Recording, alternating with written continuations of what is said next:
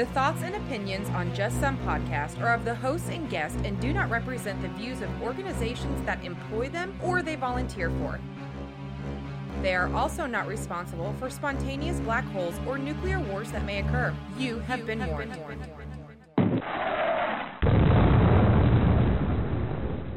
I'm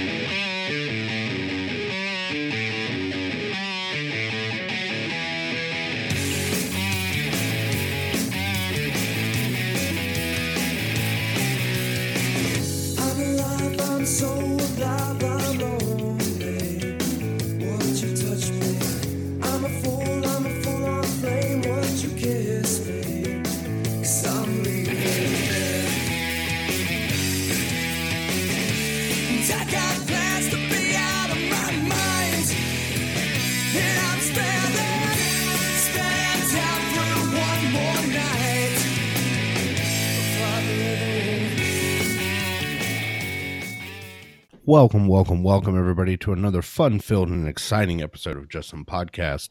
This is Tom. Hey, this is Ben. Tom, man, we talked about we were going to go back to a weekly schedule, and then uh, due to some circumstances beyond our control, uh, we had a, a guest planned, and had to temporarily not be able to do that because of some Wi-Fi connection issues. But you know, here we are. We're gonna we're a little bit behind. We're gonna get caught up on our, uh, some medieval medicine. But how you been, man? Uh, you know, good. Yeah, that's good. That's it. No, just no, I Just, uh, ain't talked to you for like two weeks, but yeah, yeah, no, I'm exactly. good. No, yeah. no, we talk every day, so it's.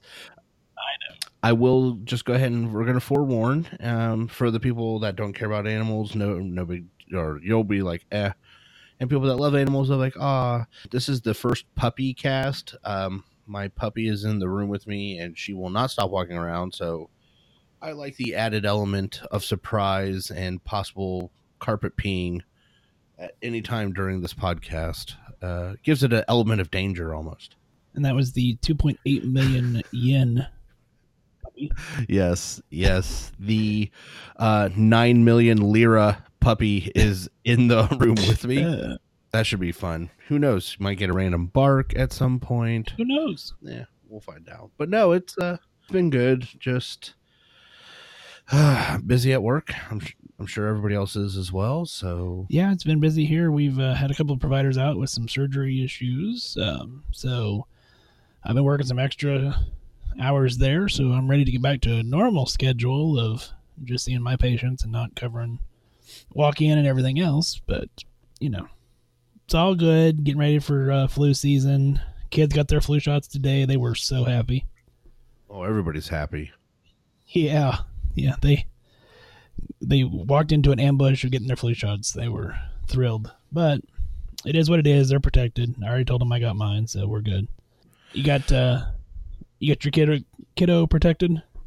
Yeah, yeah, of course. I mean, no, I don't believe in big pharma. So I'm joking. Shut up. So, so dumb. Of course, I got my kid a flu shot. Everybody in my family has got a flu shot, so that's yeah. Good. It's not really. It's not even a question. I mean, honestly, what legitimately sane person anymore would have a problem with that? Well, we still need to do that debate sometime. We do. then we will. We will one of these days. one of these days. But, But Tom, yes, I figured we could do our social media shout out, get it out of the way because I know we got a bunch of interesting things to to delve into this evening. well then, um, I think we're waiting on you. Well, you can find us on Facebook, Instagram, Twitter, and YouTube, all at Just Some Podcast. You can find us on the web. We're at www. I feel like I messed it up, and you didn't even mess with me. No, I was busy You trying to get. on the web. See, I'm crunching ice. Yeah, see, it. I, those are my headphones. you can find us on the web. We're at www.justsomepodcast.com. We are also on Helium Radio. That's Helium Radio After Dark, Thursday nights, 9 p.m. Eastern, 8 Central. And you can find us on the iHeartRadio app. You can also email us, admin at justsomepodcast.com. Tom, what else can they do? Well, first of all, they can tell all their family and friends about us. I mean, That's how we did it. Then they can go to the Just Some Podcast website. They can scroll down to just about the bottom. You're going to see a little link that will take you to the Amazon website where you can complete the rest of your Amazon shopping. It will not cost you anything. You won't even know we were there, but the proceeds from what you buy will go to helping the show. So please help out and make sure you use that link. And something we didn't mention a minute ago, but we probably should have, Tom. We are going to be in New Orleans in, uh, I don't know, about June ish time, yeah? Yeah, I didn't know if we were gonna make that announcement, but yeah, yeah, we're we're gonna be uh balling big time down in NOLA. That's right. So we actually got selected to uh, present about the effectiveness of podcasting to educate advanced practice providers. You are our sample size, so congratulations. So uh, Tom and I will be there presenting at least one day, and I'm sure that we will be doing some fun. Hell, we may do some live broadcasts from AANP 20. We don't know what's, what we'll do, but I'm sure we'll be doing some some JSP at AANP. Well, first of all, I like how you slip that JSP in there with that. Yeah, you gotta have the JSP in there. Also, I would like to point out I'm going to go with the how this is not effective whatsoever.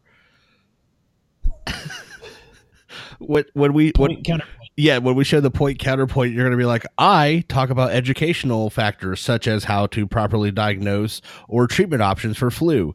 Tom on the other hand likes to insult people from vermont and call them maple syrup trolls. So there you go. That's uh that's the entire Yes, show right there. If you're uh, planning on coming out to AANP next June, make sure you try to plan to come see us because we'll be there. I'm the good looking one. Face for radio, ladies and gentlemen. exactly. Uh, a face even a mother couldn't love. It's awesome. But no i'm i am super excited. And again all the credit goes to ben. He came up with this idea of hey let's see if we should present. And i was like yeah okay. And then i filled out the little thing with him and they sent it in. And then all of a sudden a couple weeks later what do you know? Somebody wants us to come talk about this I've had some other interest in potentially talking as well, but you and I can talk about that off air. So who knows where we'll pop up?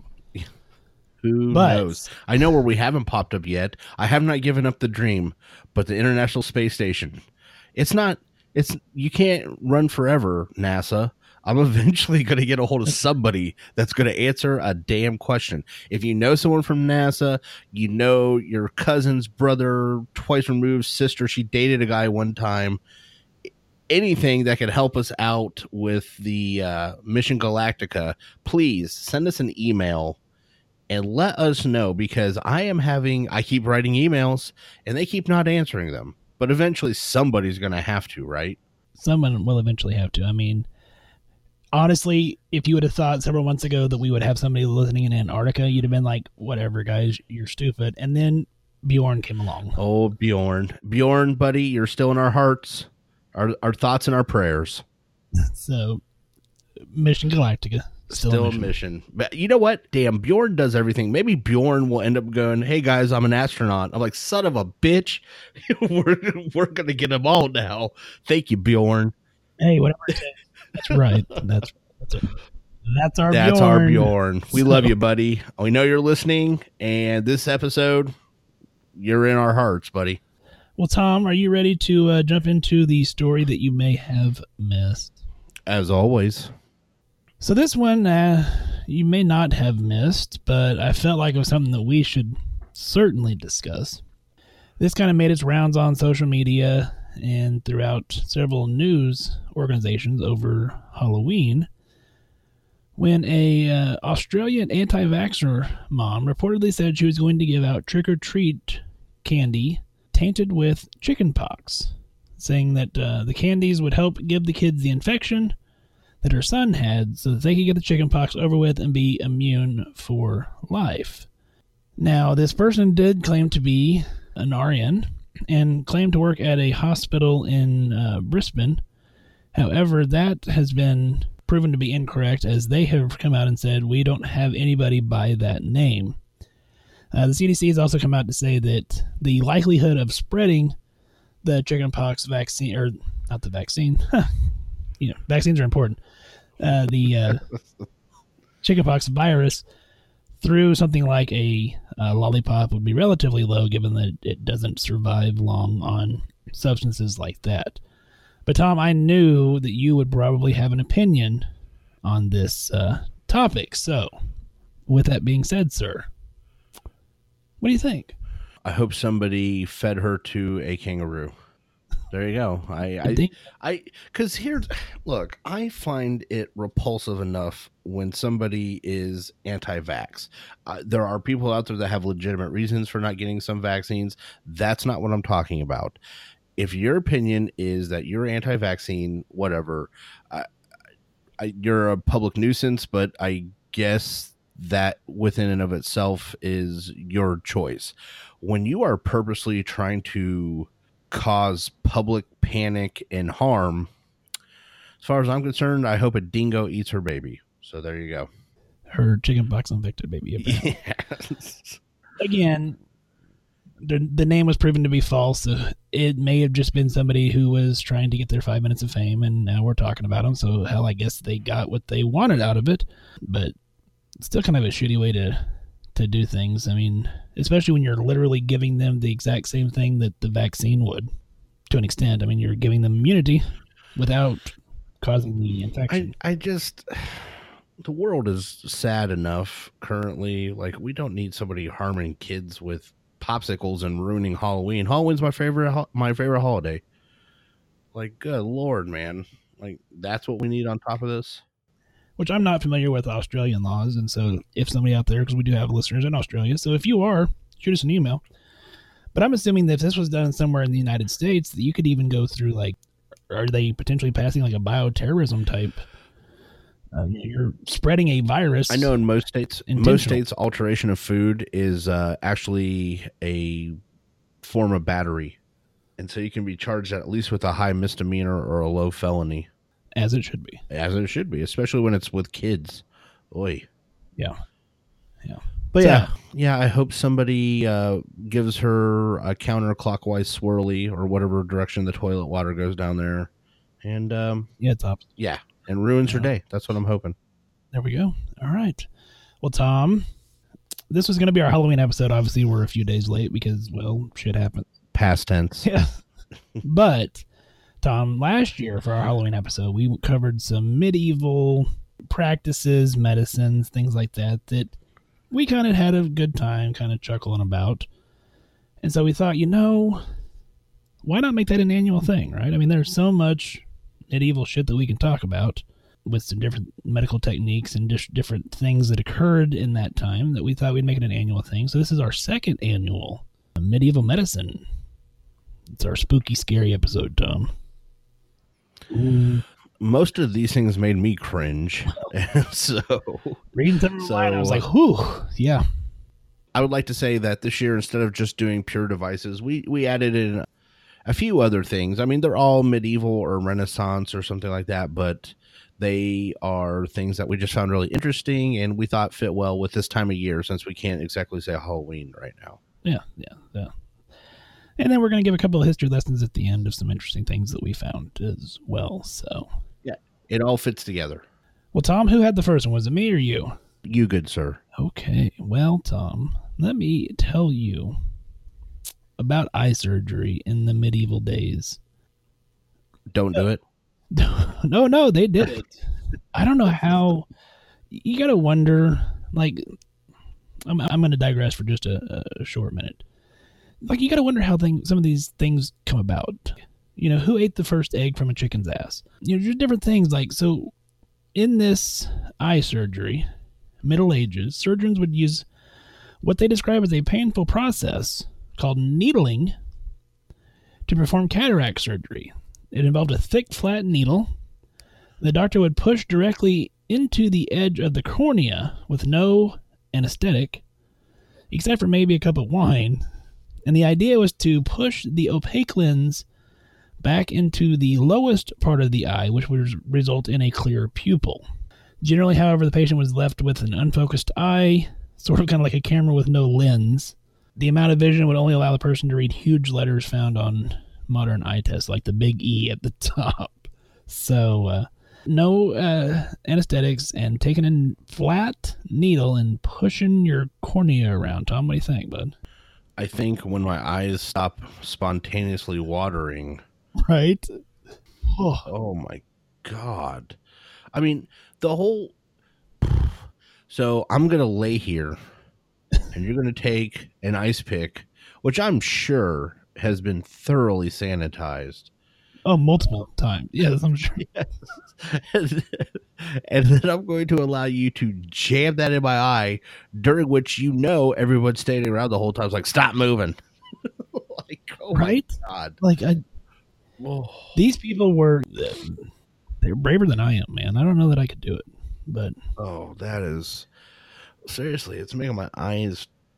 I mean, I guess Oh. that that's better. Which I'm doing. I don't have cataracts, I- so I don't know what it's like to have cataracts. But I guess you get so desperate to be able to see that. I guess going from that to being able to at least see the big E on the eye chart is, I guess, a somewhat of a positive uh, forward momentum. But damn, And I'm sure there's very accurate documentation about how many people ended up just losing their eyeballs completely due to this Right. procedure. So, 'Cause- well, yeah. Anyway, oh God. Eyeball surgery, Tom. That's what we're starting with, and it's just going to go downhill from there. So. Oh, oh man. Well, mine is less a well, it's it's another examination, but it is not a surgical one, and it kind of goes into one of your side jobs that we've talked about before, coroner. Yes. And I'm sure I'm gonna butcher this name. It's called cruentation, C R U E N T A T I O N. If somebody wants to read about this, I actually heard it on another podcast called Lore. They talked about this for a minute, kind of fit in with everything, and I decided to look up on it. So, what this is? Have you ever heard of this, Ben? By any chance? No, I have not. No, sir. Um, you might find this useful as a deputy coroner. So, what you do is there's a dead person. Okay. All right. They might have some wounds, so you think that there's been a murder. So you drag the body over to the person you think who did it, and you make them touch the body. And if blood comes from the wounds, that person's guilty. That's cruentation in, in, in a nutshell. Hmm. Yeah. So apparently, it's a yes. It's very very scientific Yes. So it's actually apparently based off Germanic law systems from medieval Germany, Poland, Bohemia, uh, including the United Kingdoms. What they believed, for lack of a better, is either A, it was divine intervention, or B, that blood was magnetic to itself. So, like if I stabbed you and I had your blood on my hands, your blood would be attracted to your blood that was on me. Of course, knowing what we know now, you see the fallacy in that. But I mean, I guess I could see the. I mean, at least that's somewhat scientific. No, it's not. So Like, I'm I'm assuming what what I thought was because I, I understand where you're going is that they they took something that seemed like common sense and they put two and two together and they equaled eight and I was like no, what I think it is is you and, and we've all had blood on us at some point. It's almost got that viscous stickiness to it, Right. and I think maybe that's what they were going. Oh, well, if it's sticky and it's sticking to itself, which it's not, we know that's the plasma and platelets and all that stuff gunking up. But they're like, oh, so therefore, and they just let things go from there. I just cannot imagine how horrifying it would have been to be like, what? I, I don't even know this guy. Well, when you touch him, he bleeds. What? Well, yeah, he's got stab wounds. Like, what else did you expect to come out of those things?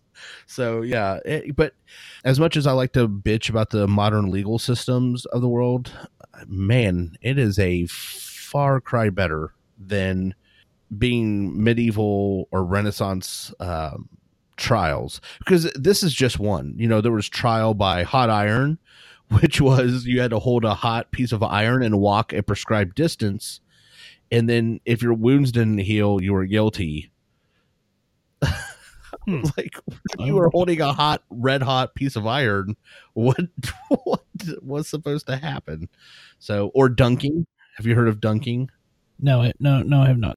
dunking um and i'll let you do the next one but dunking was a for, for finding witches they had a huge chair tied to a pole and they would dunk you into a freshwater body of well a fresh water body like lake whatever.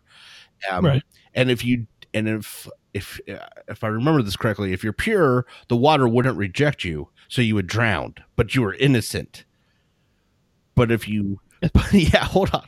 But if but if if you weren't pure like you were a witch the water would reject you and then they'd kill you for being a witch. So pretty much no matter what happens kinda- you're dead. Yeah. You gotta love that system Int- Yes. Wow. So, uh, cruentation, though, I thought out of all the things I read about or have heard about recently, I was like, that to me was the most interesting. Like, so uh, blood's attracted to blood, and therefore that's how you know who killed somebody. Gotcha. And when you touch them, then blood comes out. I don't know what they were. What were they expecting if like you didn't do it? Like chocolate syrup, um, grape. Uh, They actually, there were documented cases where they had this and nothing happened. And so they're like you're you're obviously innocent even though the guy basically would confess later and that's how they figured out what was going on.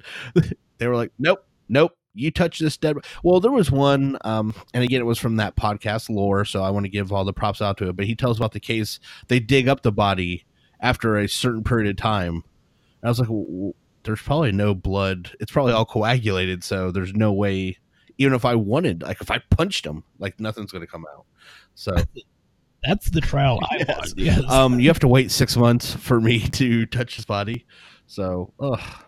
I touched that skeleton and nothing happened, so I'm I'm innocent. But we have video of you doing it. Yes. Uh, no, no. See, I touched it. I just in my head I have these like Monty Python esque videos of people like I didn't kill him. Yes, you did. There was blood on your hands. No, no, no. I, I didn't do it. Like, oh my god. But anyways, yeah. So that's that's my first one. Cruentation. All right. Well, Tom, let's talk about you know, battles. Great battles happened in the Middle Ages, right? Huge battles. Huge, great battles. So let's talk about being a surgeon on the battlefield. So uh, the use of the longbow flourished in the Middle Ages, which created a real problem for surgeons as far as how to get the uh, arrows heads out of the bodies of soldiers. So apparently, the way that they were made, the arrowheads weren't necessarily glued to the shafts; they were attached with a warm beeswax. So after the wax set, they could be handled normally, but once they were shot, the head would generally come off inside of the body. So one, uh, and I've seen two different answers for this. One answer to getting those arrowheads out was the arrow spoon, Tom. It was uh, designed by an Arab physician, and the spoon was basically inserted into the wound and attaches itself around the arrowhead to be drawn uh, from the wound without causing further damages as the barb ripped out. The other thing that I've seen was a tool called an arrow remover, and this is if the uh, shaft of the arrow remains. They held the shaft of the arrow in the center barrel of a scissor like arrow remover, but unlike scissors, Tom, the sharp edges of the blades faced away from the center. So, as if having an arrow in you wasn't bad enough, the blades cut the skin so that the arrowhead could be removed without any, without much further in- injury, anyway. Roger that. Huh. So, arrow spoons and uh, scissor, ar- arrow scissors, I, I guess it's just not a clever name when it actually gets the arrow out. Like I would just name everything the arrow remover. Is that an arrow remover? Sure. I got Now- two arrow removers at the end of both my arms. They're called hands. I just pull and arrows come out. It's amazing. If you pull hard enough, I guess you, uh, I guess you could, yeah. Oh yeah. No, the English longbow was a terrible or fantastic weapon, depending on which, whichever side you found yourself on, I guess. And uh, I can see how that Yeah, that would be that would be a bad. I, you're going to need some arrow remover tools if you're fighting guys that are firing longbows at you. Which I mean, I mean, yeah, it makes sense.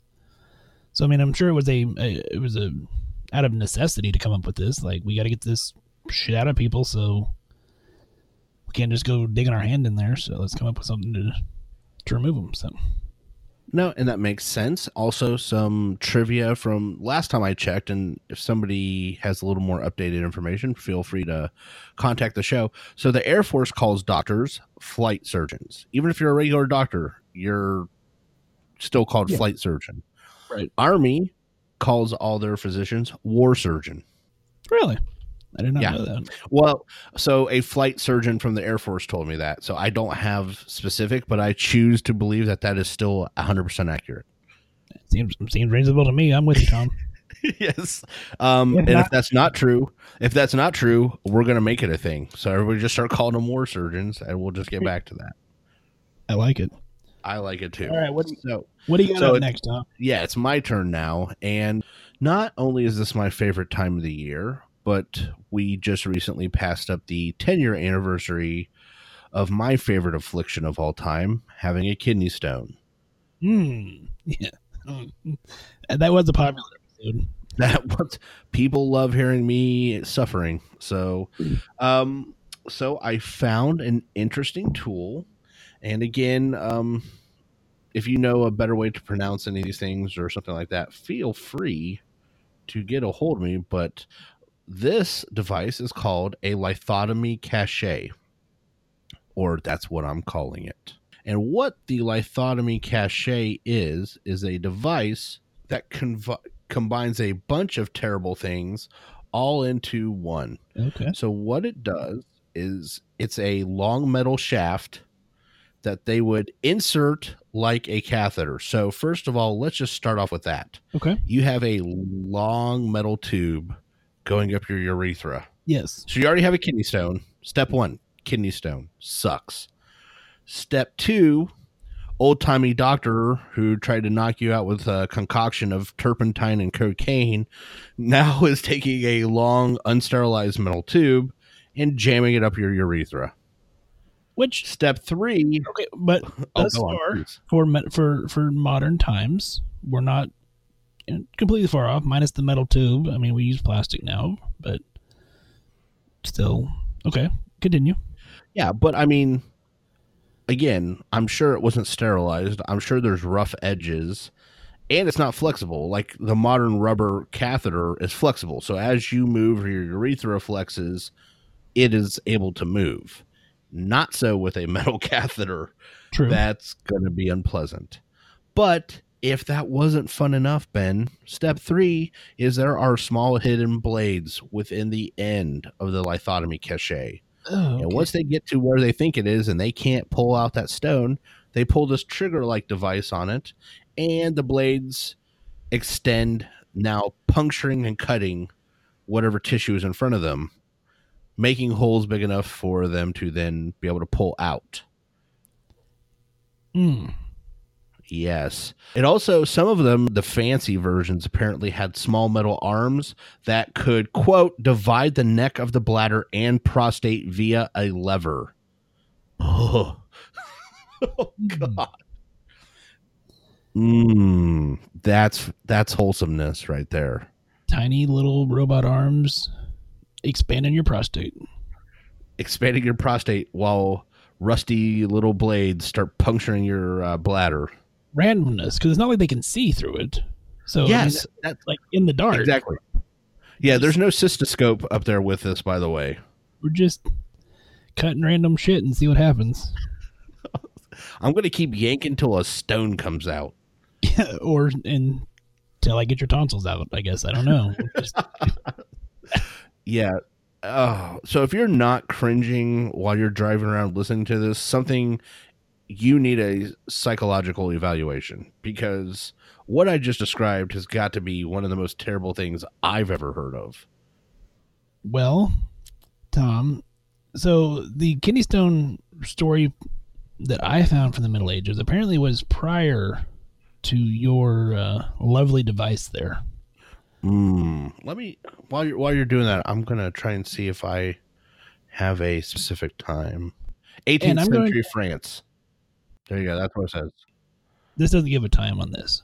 Well, that's a pretty Other rough time. Middle Ages is what I what, what it says. Yeah. So, Yeah. and first off, Tom, I'm going to send you this picture later of the uh, Renaissance painting of the metal catheter with the doctor cathing the man with two other guys just nonchalantly watching. It's interesting. I'll send it to you later. Um, so, Mm, in the Middle Ages, before they devised your little ureter torture device, um, mhm. what they would have to do is they had to get a little more interesting. The physician's assistant would sit on top of the patient while you had your legs strapped to your neck. already this sounds like a fun Saturday night. As the assistant held you tightly, But he better. especially for what's fixing to happen, he needs to, you know, caress you and hold you tightly. Uh, the physician would then insert two fingers up your rectum and press a fist against your pubes until he found a hard pellet that would signal a stone. And then the stone was therefore, um, after that was extracted through the person's uh, bladder with a sharp instrument. So I'm assuming like a scalpel.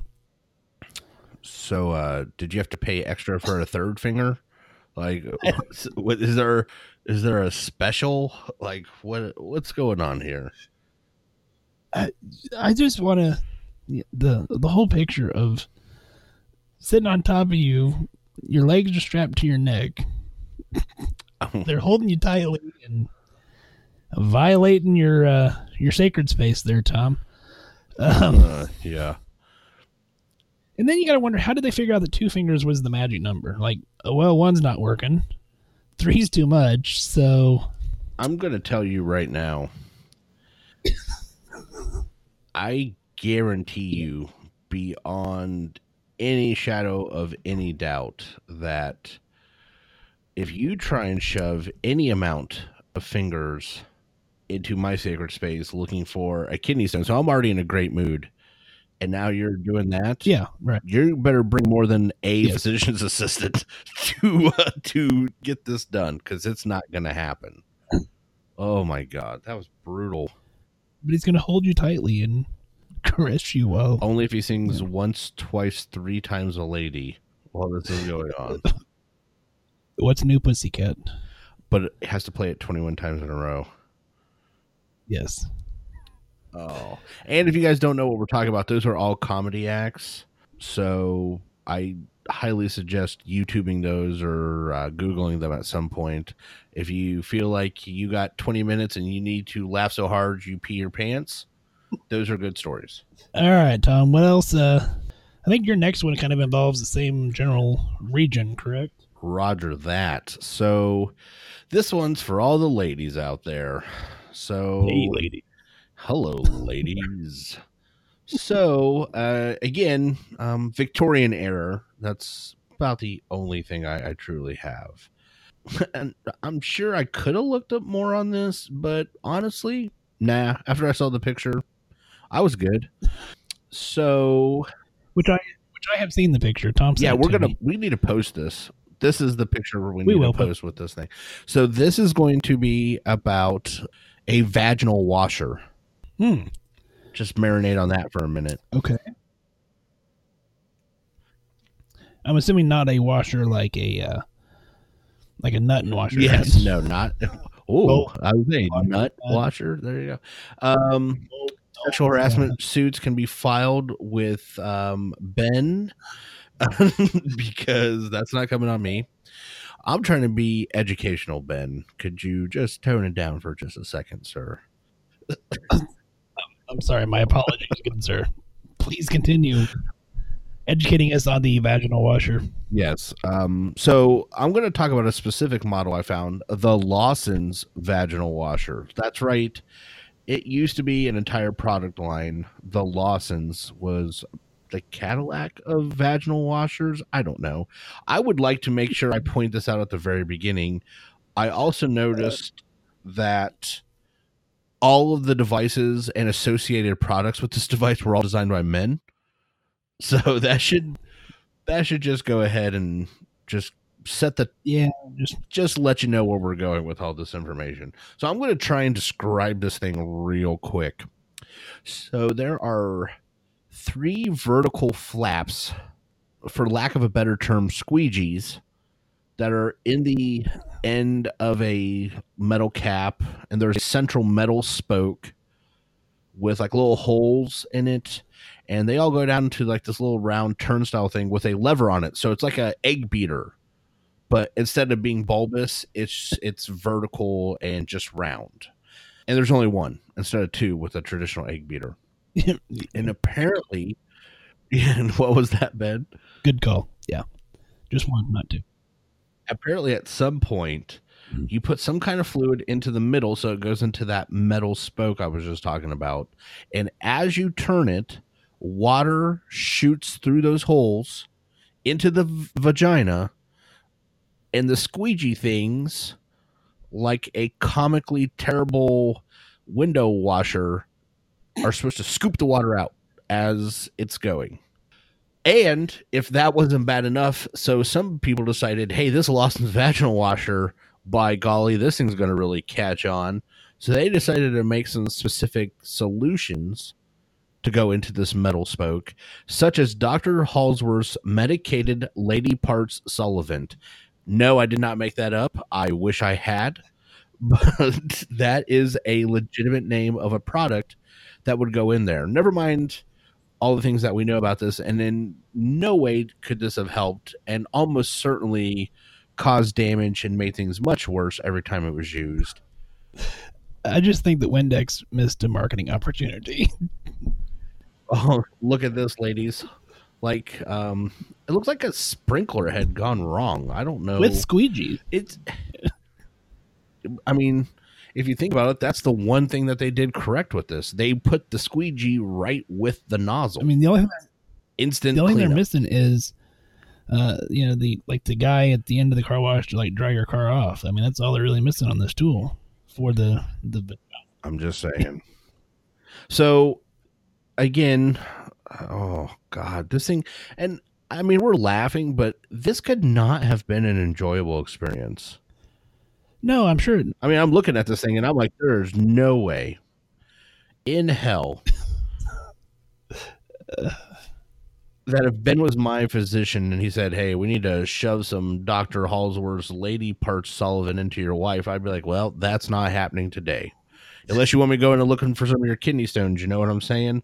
But Dr. You're not is number one with the lady. Well, yes, he may be number seven in marketing, but he's number one in our hearts. Exactly. No, I, I, I just can't get over that. Not that many things have changed. Lots of men in political positions think they can control women's bodies. I don't see how this has really changed to nowadays. But, oi, I So I'm assuming that these which I, I don't have a vagina, so if I'm incorrect, please send us an email and correct me. I don't mind. I'm assuming the the squirting aspect of it's probably not uncomfortable. Um, I mean, they're they make douches and and stuff. Um, but I can't believe we're going down this road. we're, we're going, man. oh, we're going. Hitch the wagons. Here we. but I'm thinking the squeegee cannot feel like. My assumption is, based on you know some knowledge that I have, that's probably somewhat sensitive tissue that you're uh, running the old uh, window squeegee across. and what was the point of the fucking squeegee? Like that? to clean. So like you spray the solvent on, and then that starts to wipe it and clear it out. And it doesn't specify what that's for, by the way. Like, I mean, they they never say. So if you suspect a woman of having syphilis, you should use vaginal. Like, there's no criteria set for use of this device. Apparently, this is night. yes, this is completely whimsical. At if she wants to fuck with the guy and be like, okay, you're gonna use the old vag washer on me, or he's like, whatever, lady, I'm bored and it's Sunday. Let's uh let's get some vag washing done. I don't know. I I don't know what the the process was, but like the squeegee parts are like exposed. So yeah, I can't imagine that's fun to have a salad tosser going around in there. Second of all, the water may have been okay. Again, I don't know. It might have been, but we're not using water. Remember, we're using something called solvent. Lady, yeah, Lady Parts Sullivan. So I don't even want to imagine what that has in it. hmm. Okay, I bet you it stings. probably a little bit. Yeah. Well, Tom, are we ready to move on from the vagina temporarily? Uh, let me think about it for a minute. Mm, sure. Yes. Well, you know, we're wanting to talk about Halloween and uh, the spookiness, and so I I found one, Tom, the old cannibal cures. So, you know, apparently there are lots of things back in the Middle Ages that, you know, you could cure headaches, muscle cramps, stomach ulcers. You would often get prescribed an elixir containing human flesh, blood, or bone. Whoa! Stop! Hold on! Whoa! Whoa! Whoa! When was this? Once upon a time, your local physician may have prescribed you an elixir containing human flesh, blood, or bone. it was so called corpse medicine, and the Romans believed that the blood of fallen gladiators could cure epilepsy. In the 12th century, they were known for keeping a stock of, quote, mummy powder, which was a uh, extract made from ground up mummies looted from Egypt. And then, as, as far as the 17th century, um, King Charles II was known for enjoying King Drops, which was a restorative brew made from crumbled human skull and alcohol. Uh, the consuming the remains of a deceased person, the patient also ingested part of their spirit, leading to increased vitality and well being. The type of cure usually, uh, corresponded to the type of ail- ailment. Skull was used for migraines. Human fat was for muscle aches. And uh, then it even makes recommendations that the uh, sickly would even attend executions in hope of getting a cheap cup of freshly killed person's blood. What do you got, Tom? Well, there's so much to cover. First Right. of all, the next time I talk to you about my funeral, I don't want to hear anybody laugh. Apparently, I have been on to an ancient medical condition this entire goddamn You time. have, yes. So Which people don't know everybody out there that said that what your your plans are, but yes, you you apparently have. I was thinking that as I was reading it, particularly the uh, the king's drops of King to brew of, of crumbled skull and alcohol. Yes, like that. Yeah, Tom buddy. written all over. I, I, oh man, I, much like what we were talking about earlier, and honestly, I know there are parts of the world where they still believe in stuff like this now. Like uh, they'll make local alcoholic brews with like snakes in the alcohol because they believe like that little bit of venom from the snake will get into the alcohol and that'll give them, you know, more power. I, I think there is a very I mean, I know we're being funny tonight, but I think there is a very animalistic part of the human nature where we go, well, if tigers are badass and I eat tiger, Then I'm gonna be. I I'm going to be badass. yeah. So, I mean, I mean, it worked for Charlie I- Sheen, I- so oh, yeah, tiger's blood. Yes. Winning. so, uh, I, I want to completely condemn them, but at the same time, they were like, well, this guy, you know, he killed 12 people in the gladiator pit. So, clearly, if I get some of that into me, I don't. Yeah, I just, I don't know. I just but at the same time, I you just gotta wonder. At some point, they're like, "Yeah, but he's dead now. so how badass could he have been? You Right. killed him." So I mean, But now we're going to crush his skull up and uh, ingest it. Apparently, so uh, but yeah, no. I it's funny enough. I've heard of bits and pieces of this in different places. I've never heard it called that one term cannibal, you know, medicine, but yeah. Um, but I have heard of you know the executioners and the blood and uh, curing for epilepsy and stuff like that. So I was like, oh my god, it just. I I want to know though the like you said earlier with the chicken and the egg, like who was the first person who said, you know, I bet if I could just find a guy getting executed for pissing off the king and I drank some of his blood, that's going to cure my son's epilepsy.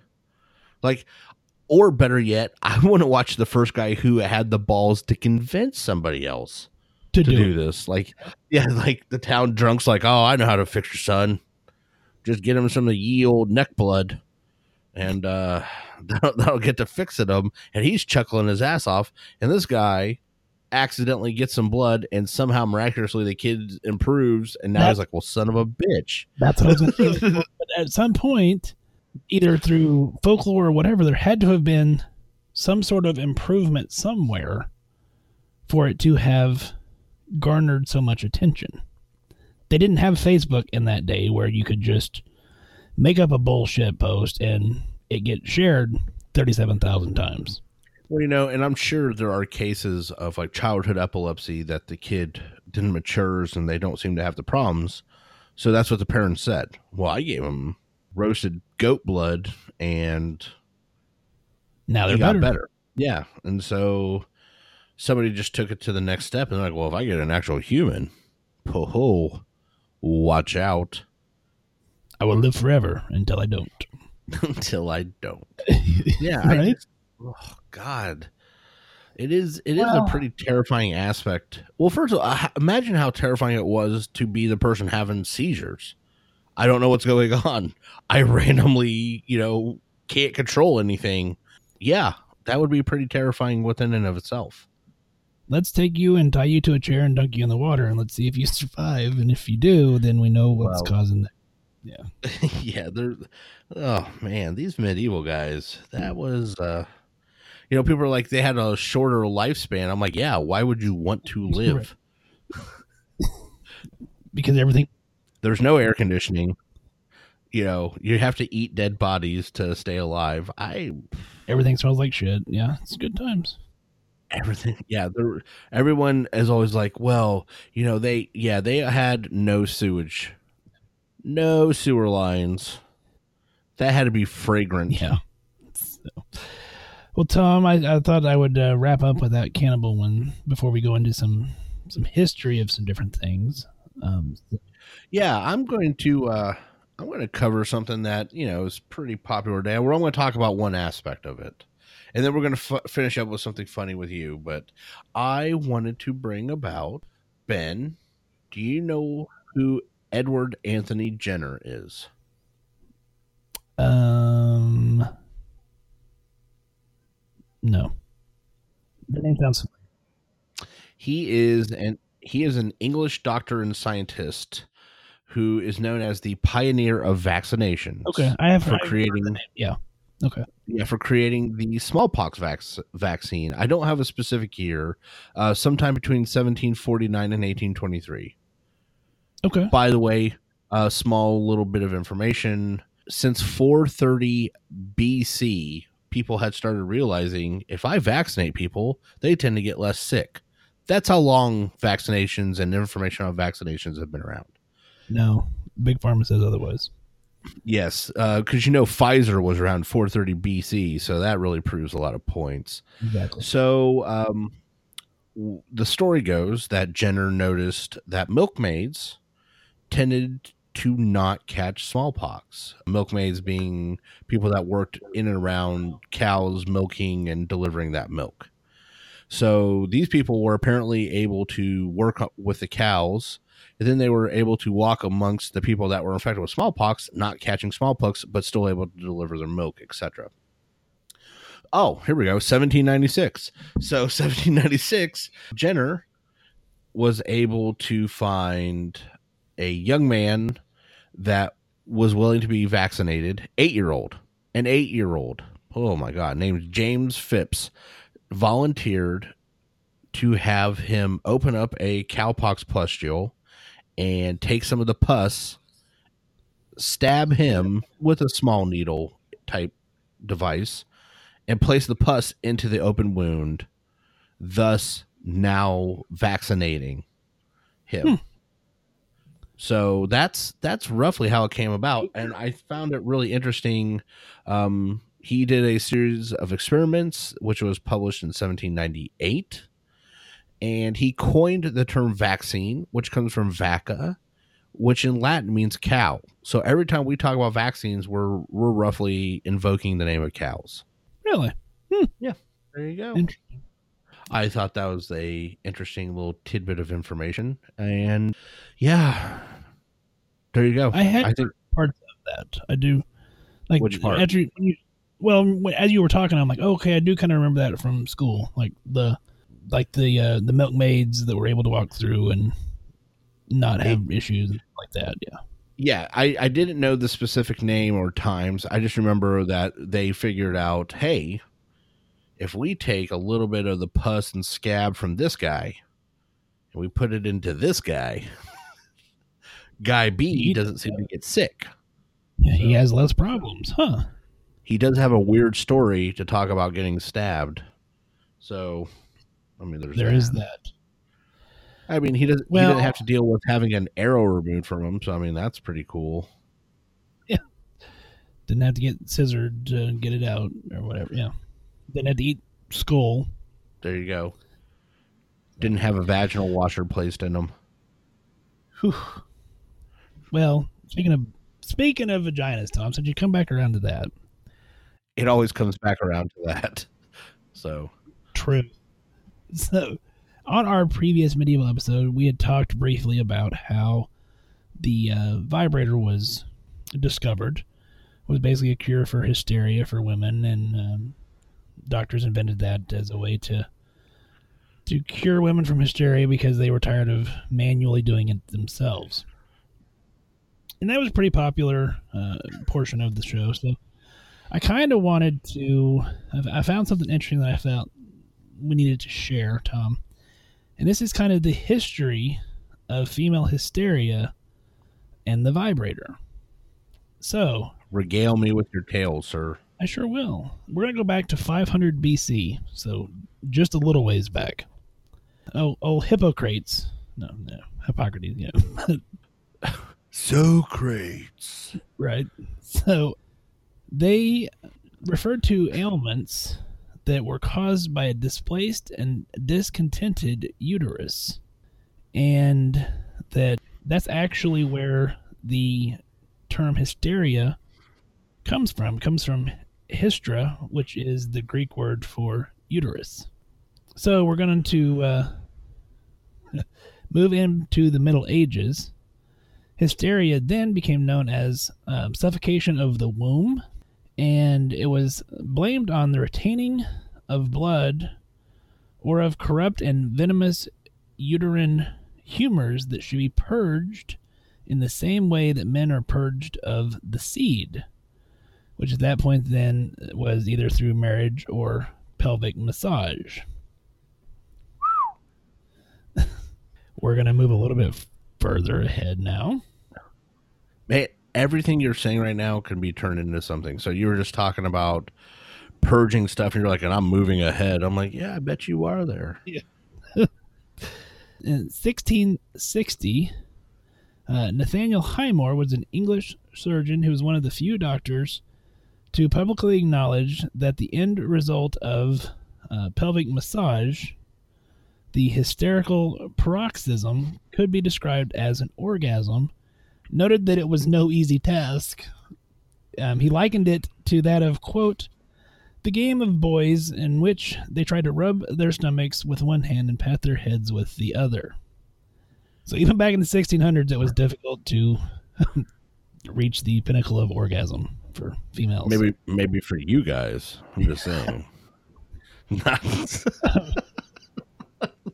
1681, Tom, English physician uh, Thomas Sydenham estimated that hysteria was the most common disease after fever, accounting for a sixth of all human medical problems.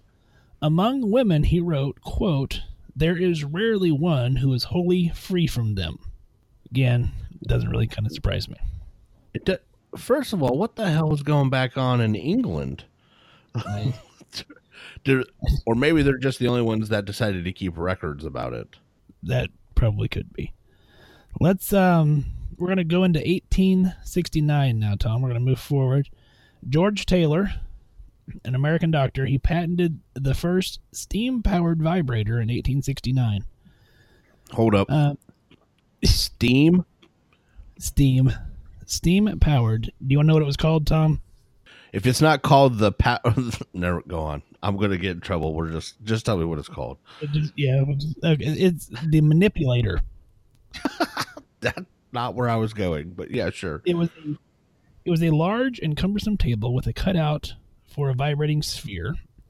And while he recommended his device to treat pelvic disorders, he did warn that women should be supervised to prevent overindulgence. I'll supervise it. Uh, there you go. 1882 was when the first electromechanical vibrator was patented by British doctor Joseph Granville in the early 1880s. Now listen to this, Tom. It was uh, it was portable but unwieldy. It ran on a 40-pound battery. It was manufactured by British man- medical manufacturer Weiss. He himself disapproved of using his vibrator to treat hysterical women, advocating for its use on male skeletal muscles only. However, most of his doctors were eager to pass the labor intensive, time consuming task of giving women hysterical paroxysms off to the machine. One doctor raved in 1906 that manual massage uh, consume, quote, consumes a painstaking hour to accomplish, much less profound results that are easily affected by the vibrator in a short five or ten minutes. Hour. Hour, Tom. Let's go to 1898. For centuries, galloping on horseback, riding in carriages, or vigorous use of the rocking chair had been recommended to treat hysteria. In the Hmm. Victorian era, these methods entered the home with a variety of jolting chairs, electric rockers, and saddle machines to choose from. Wow. This, there's an ad actually attached to this one. The horse exercise at home from Vigor promised to cure not only hysteria, but also gout and obesity. 1902, the vibrator was the fifth home appliance to be electrified. After the sewing machine paved the way in 1889, the fan, kettle, toaster, and then vibrator quickly followed. It beat the vacuum and the iron by about a decade. Got to got to have priorities. Clearly. 1918, Sears, Roebuck and Company ran ads hawking various newfangled electrical appliances, including a $5.95 vibrator and a slew of vibratory attachments as, quote, aids that every woman appreciates, unquote. Wink, wink. In 1952, the American Psycho- Psychological Association officially dropped the term hysteria from their books. So, you know, there was there was that. Losers. And then moving into more uh, modern times, the first peer reviewed study on vibrator use found that 53% of American women and 45% of men have used a vibrator. The study found that people who used them had happier sex lives and were more responsible about their sexual health. That was in 2009. Yeah, they have less hysteria. So clearly, And also, 2009, Tom, there's one state that their Supreme Court upheld the state's ban of on the sale of sex toys, making it the last state with such a law on the books. You want to guess what state it was? My gut instinct is Texas. But No. I am going to say either Arkansas or Mississippi. You're in the right area. Alabama. The law included an exception for vibrators brought, bought for a bona fide medical, scientific, educational, legislative, judicial, or law enforcement purpose. Law enforcement. Uh, so, yeah. So the state's sale sex toy shop simply ask customers to fill out an anonymous form promising that the purchase is for strictly health related reasons. So yeah, it's to fix hysteria. that's your history of the vibrator, thanks to MotherJones.com from 500 BC up through current day, Tom. Well, because I was wondering how women in Victoria era England was getting rid of all that hysteria. Well, one of the things that I read that was not in this little part that I found was interesting, with in regards to that, do you know where the word dildo came from, Tom? Um, n- no. prior to uh, developing the vibrator, women would often use um, hardened bread loaves that were often flavored with dill, therefore being literally dill dough, and uh, that's how the name come about. No way. No way. Yes, sir. No. Yes. No. Yes. You're telling me that women were using hardened breadsticks that smelled like dill. Yes. So it basically smelled like a Reuben sandwich down there all the time. Maybe that's what they needed the vaginal washer for, Tom. I don't know. No Just way. I do you. not believe that. I will send you proof. All right. Anyway, on that note, Tom, you got anything else before we wrap up? I hope people enjoy this. And guys, we seriously just have had life has been coming at us. We will get back on the once a week track as soon as possible. People have been, you know, saying what's going on. That's what's going on. So, but no, realistically, I had a blast. Uh, we're both a little tired, but I think, um, yeah, no, I had a good time. I just wish we, I wish life hadn't gone the way we got this out on Halloween like we planned. That was the plan, but it's okay. We'll it'll be okay. Roger that. So anyway, if you did enjoy this, I hope you did. It was kind of just a kind of tongue in cheek episode to look back on medieval times again. And I suspect that if we're still doing this podcast next year, Tom, I think we'll do this again next year. Whoa, whoa, be Chucko. What's this if? I don't know. You might get busy. I don't know. so, medieval uh, medicine three, Tom. Medieval medicine three. So, So if you have a good suggestion on a device or um, procedure or tidbit of information that you think would be great for the show, feel free to send us some information. Just put in the header medieval uh, medicine or something so we know how to file it. And you can do that on our Facebook, Instagram, Twitter, or YouTube, all at Just Some Podcast, or you can email us admin at justsomepodcast.com. And of course, our website is www.justsomepodcast.com. Tom, man, next week, Nurse Practitioner Week again. So we're going to come up with something to do for uh, celebrating all of uh, the nurse practitioners that are out there, including myself and yourself, sir. Thanks for reminding me. You're welcome.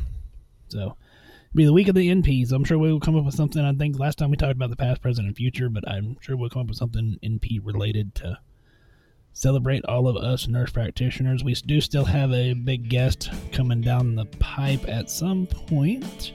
Hopefully, the next couple of weeks, we can get this person to record with us and uh, go from there, dude. Right?